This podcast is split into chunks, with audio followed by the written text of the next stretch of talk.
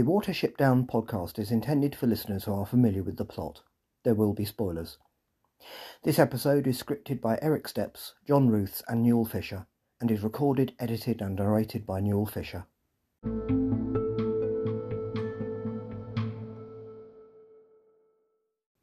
Hello, and welcome to the Watership Down podcast episode 136, in which, having reached the end of the first season of the 1999 TV series, we will be looking at the Warren of Efrafa, both its political significance and its representation on film.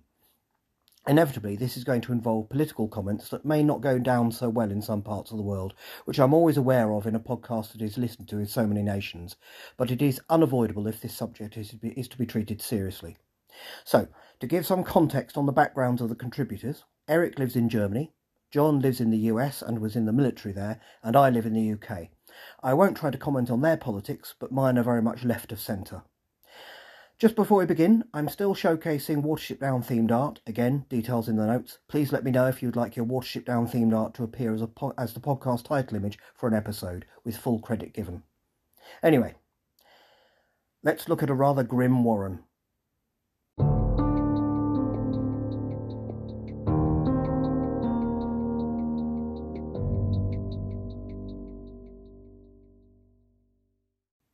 Introduction to Efrafa, by Erik Steps. Quote, Watership Down can be well divided into two parts. The first part covers the rabbits' arduous journey to their new home in the hills and their journey to settle there. The second part is clearly the conflict with Efrafa. In a story that constantly emphasises the rabbits' vulnerability, mortality and role as prey animals, it is all the more remarkable that the story's great antagonist is not one of the Elil, but the same species. In a sense, Efrafa is the last great test of the rabbits of Watership Down to finally assert their new home. In this, Efrafa offers interesting counterpoints to the Watership Down rabbits, but also interesting similarities. Much like the Watership Down rabbits, Woundwort has been driven from his home and cut off from the rest of his kind by human influence, but his way of dealing with this trauma is different. He does not seek a safe place. He creates a safe place, which is Efrafa. And his goal is not only to be safe from humans, Woundwort also wants the rabbits to be equal to the Elil. The system he creates for this purpose thus consists of control, surveillance and the strictest discipline. For as brilliant as his system is, it reveals a fragility from the beginning, and to overcome this, the rabbits are almost completely prevented by Efrafa from what makes them rabbits. The consequences are overpopulation, dissatisfaction and finally dejection. Yet Woundwort is too narrow-minded, and therefore therein lies his great weakness, to see the flaws in his system. This is most evident when he turns down Hazel's offer that the two Warrens should ally rather than fight each other. For Woundwort, there is only this one way, and it ultimately means his downfall, and with it the Efrafa system in its present form. This is where the big difference to Hazel, whose death does not change the continuity of Watership Down, is revealed once again. End quote.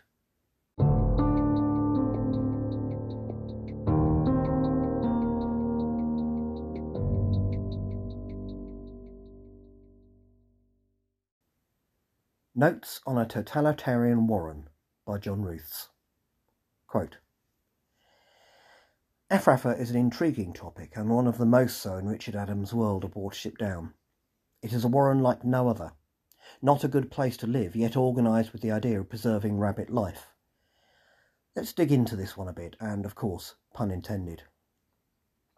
Woundwort had a solid set of experiences that would lead to him eventually designing a warren of his own, so to speak. Having seen his own mother killed in front of him, and having various experiences in other warrens, one would assume that he had a good amount of time to think things through. What would I do if I were in charge? He sort of reminds me of Karl Marx, but also with some Stalin, in that he not only conceptualises his ideas, but also gets to put them into real practice. Concerning overall organisation, Woundwort understood the concept of a term often used in the US Army, span of control. While it is not specifically defined as a so-called doctrinal term unto itself, we nonetheless use it in many doctrinal manuals. These generally agree that the span of control of anywhere from 2 to 5 units is about right. The way that Efrafa was organised and operated supports this pretty well. 4 marks, a secret police, wide patrol training, and a council that actually helps govern, creates 6 subordinate elements. Again, the council is not exactly subordinate to Woundwort like the other areas are, and actually aids him in a myriad of administrative areas. Compared to nearly any other Warren, Efrafa is much more organised and effective in how it operates. It is not only effective, but efficient in many ways. Nearly everything gets reported so that rabbits like the council, Vervain, Campion and Woundwort get all information possible and can make informed decisions. Consider whether or not you'd think that the catastrophe that befell Sandleford could have happened at Efrafa. Wide patrol. Knowing that rabbits are generally weak in the animal food chain, Woundwort devised a training system to make them better at things like patrolling, scouting, fighting and working as a team. This, of course, is the wide patrol. And even when one might encounter a very dangerous member of the Elil, it is unlikely to lose any rabbits. If any losses do occur, it'll likely not be more than a single rabbit. Wide patrols also perform a very real kind of reconnaissance for the Warren, and effectively serve as tryouts for the Owsla, and maybe also the Owslafa. It also gave the Warren a frighteningly effective military capability when it came to dealing with other Warrens. The wide patrol essentially professionalised what would be considered a handy niche capability in other Warrens. Holly was a very good patroller, but it was all due to his own experiences and even his personality. In Efrafa, going on wide patrol exposes you to the experiences of many. The council.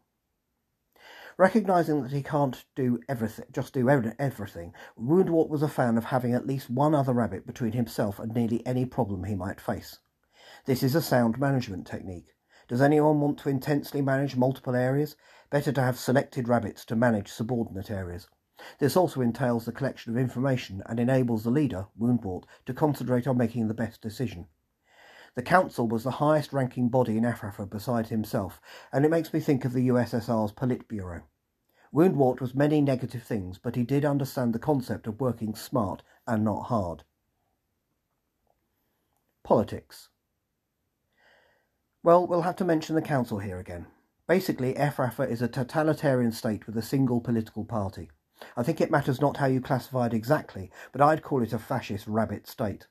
The advantages from an efficiency perspective are easily to see. The disadvantages probably took some time to surface and did not necessarily reveal themselves. Like any other fascist organisation, Efrafa suffered from a very limited quality of life, nearly no individual freedoms, an overall lack of equality, and a sense of hopelessness for a lot of the population. This is impacted by trading greater security and trading individual freedoms to facilitate that security. Not real different than Hitler's Germany or the USSR while it was alive. Owslafa.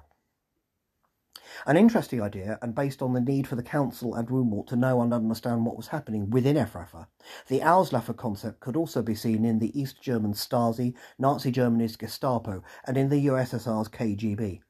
Similarly, these organisations seek to see members of their own citizenry as enemies of the state, to be guarded against, and maybe terminated. It is also a common thing to develop in a totalitarian regime. However, it was rather unusual in rabbit warrens.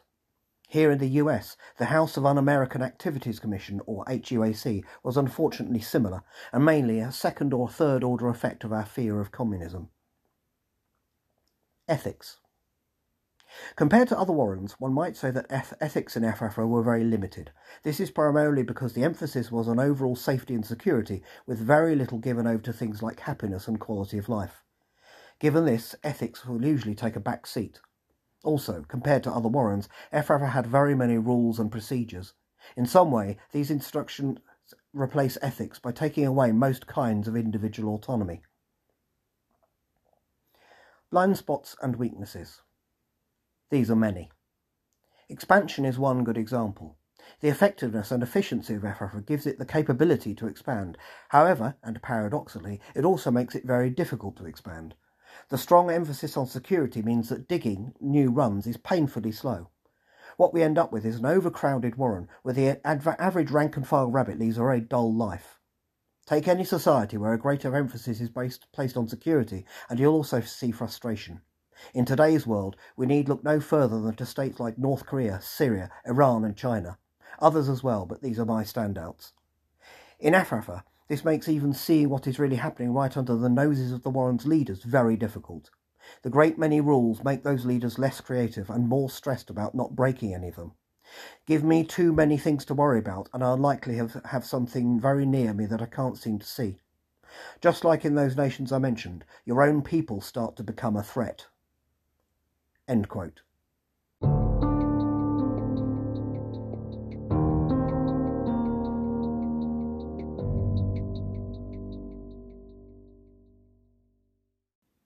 Is Efrafa fascist or communist? Let's prise open this can of worms, shall we? At least Kihar would approve.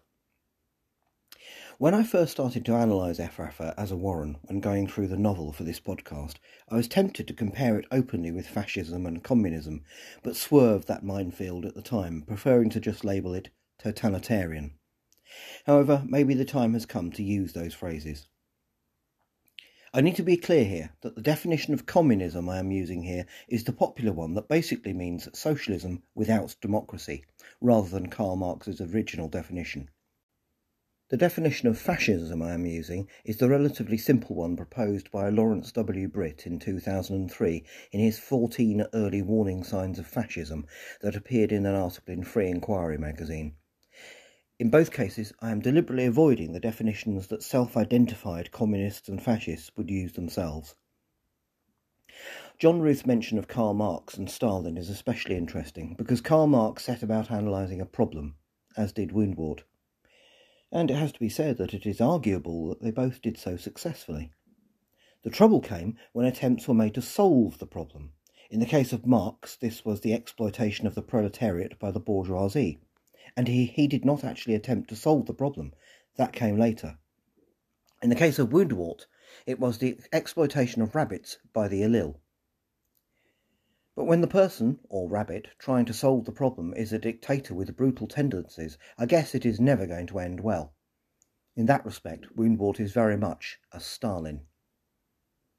The more moderate Efrafa of Campion's leadership after the Battle of Watership Down seems to be run by a more moderate version of Woundwort's original philosophy, and, from what we hear in Tales from Watership Down, it is a success. Could this be paralleled with more democratic forms of socialism and social democracy? I'll leave that question hanging in the air. However, Woundwort also ticks many fascist boxes that are distinct from communism, for example, rampant sexism.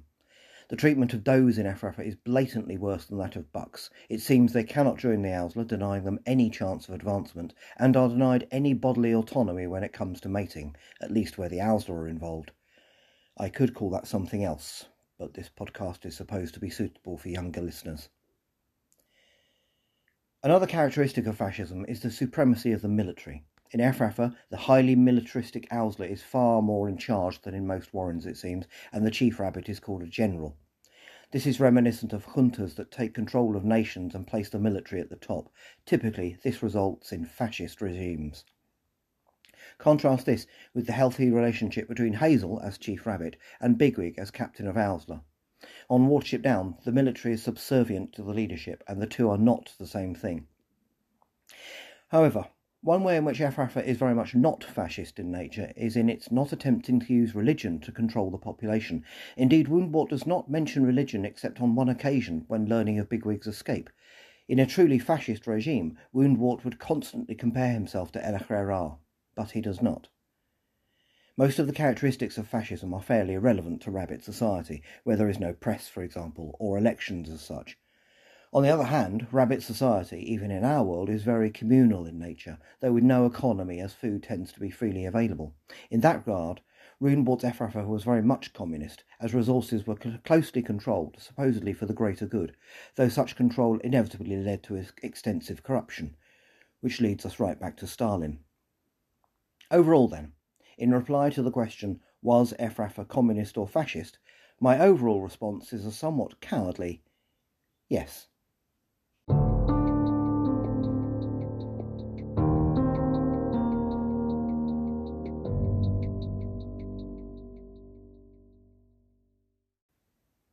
The representation of Efrafa on film.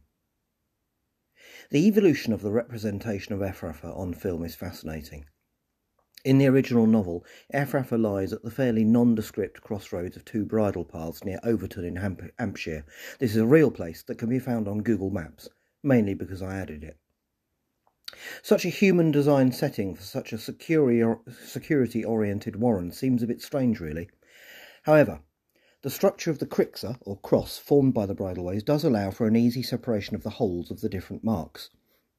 I considered visiting the site for this episode, but decided it would be too much of a distraction from the actual subject matter. Watch this space. In the 1978 film, the site, as described in the novel, seems to be fairly well represented, with a lot of ditch-based cover and undergrowth, such as would be found next to bridleways. But crucially, at about 1:07:30, the camera shot pans down a dead tree, beautifully painted, which stands in stark contrast to the fully alive tree on Watership Down. Fast forward 21 years to the 1999 TV series, and it looks as if this one shot may have inspired the huge twisted dead tree that looms over an Efrafa that is now based inside some kind of small canyon. This Efrafa has nothing to do with the actual location. Instead, it is arguably a dramatic visual representation of what Efrafa is actually about, with the tree, in some shots, even being used as a watchtower by the Owsla. Rabbits are not known for their tree climbing skills, and the apparent size of the tree seems to change in different episodes. However, it is an effective image once you accept the abandonment of the original location. Fast forward another 19 years and we arrive at the Efrafa of the 2018 Netflix series, which has a post-industrial location, being located in the part-buried ruins of some kind of factory.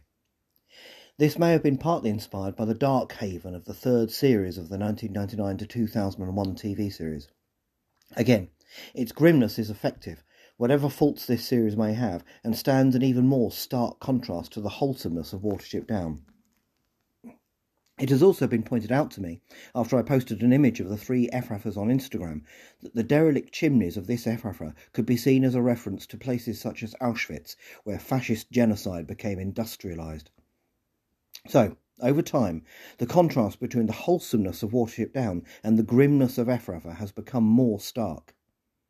It reminds me very much of J.R.R. Tolkien's contrast of the Shire with Mordor, with the industrial nature of the latter being further emphasised in Peter Jackson's 2001 to 2003 film trilogy. This contrast was a product of Tolkien's experiences in the First World War. Significantly, of course, Richard Adams served in the Second World War. I don't want to overlabour this comparison, but it has to be said that this contrast, and in particular its geographical nature, seems to reflect a very British, and possibly also European, sense of otherness. Let me explain.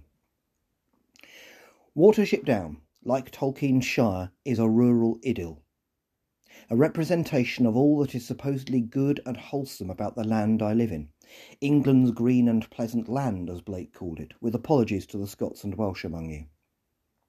In this representation, the ugly industrial other comes from somewhere else. More specifically, it comes from somewhere else to the south and east of that rural idyll. Mordor lay to the south-east of the Shire. Efrafa lies to the south of Watership Down. And, of course, all the parts of the world that some of us in Britain and Europe can feel so threatened by lie to the south and east. It would be fascinating to know how Adams decided on the location of Efrafa.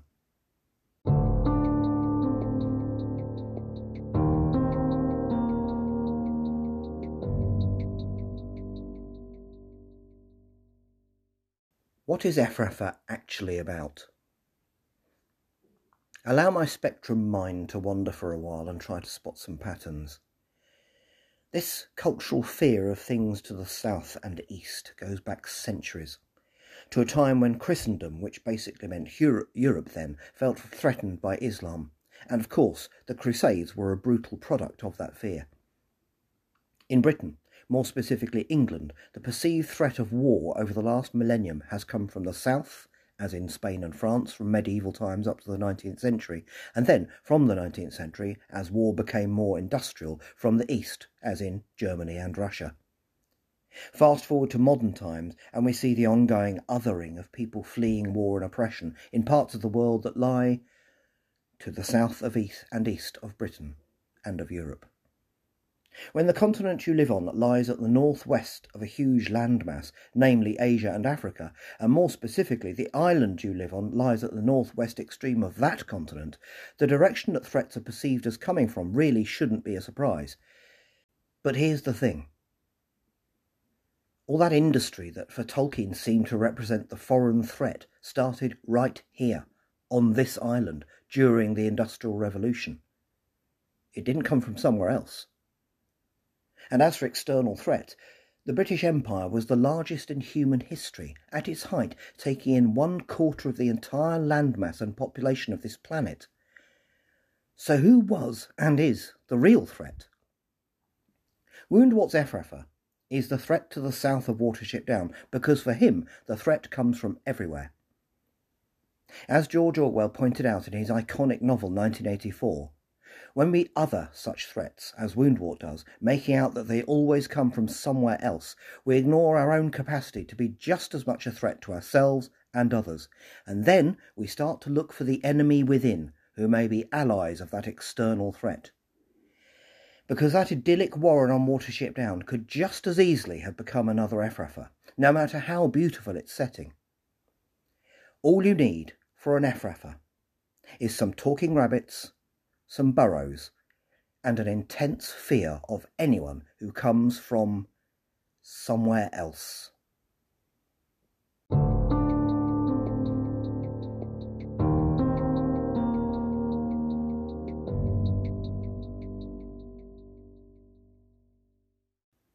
Next time, having probably lost half our listenership with my political ramblings, we begin looking at Season 2 of the TV series.